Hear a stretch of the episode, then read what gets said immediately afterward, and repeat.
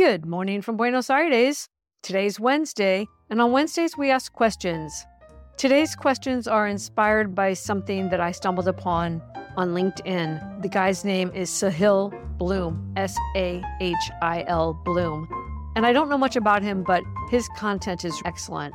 He did a post about doing a year end review. And while right now is probably not the moment because we're all caught up in the holiday season and closing out our work so we have time for family and friends, I did think a few of these questions were worth sharing because I'm sure you, like me, at some point during the holidays will find that time to maybe clean up some of your admin, plan for the new year, and reflect upon the year.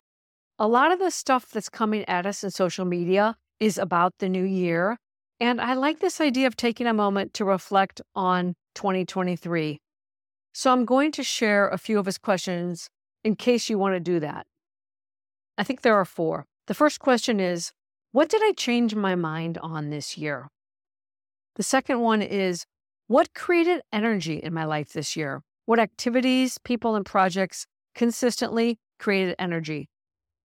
You can also look at the flip side of that uh, and ask the exact same thing about what depleted your energy. The third question is Who were the boat anchors in my life?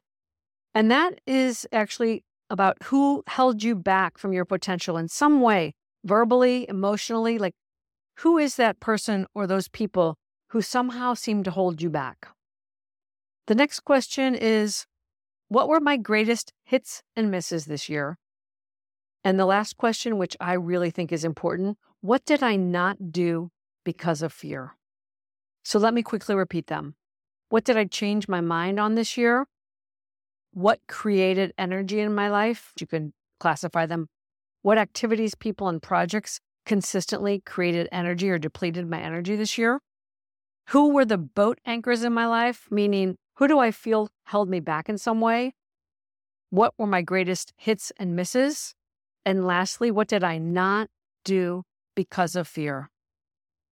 So I'll end by saying, yeah, I think the temptation is always to look forward. And speaking for myself, I am always a person that is forward looking. But I do think this exercise is important and it can inform how I think about next year. I think this is excellent fodder for those of you who want to participate in the first Rocket Fuel Group call in January. And that's about designing a life you love and getting clear and being very intentional about being in the driver's seat, being the architect of your own life. I'll leave you with that for today. Until next time, from my heart to yours.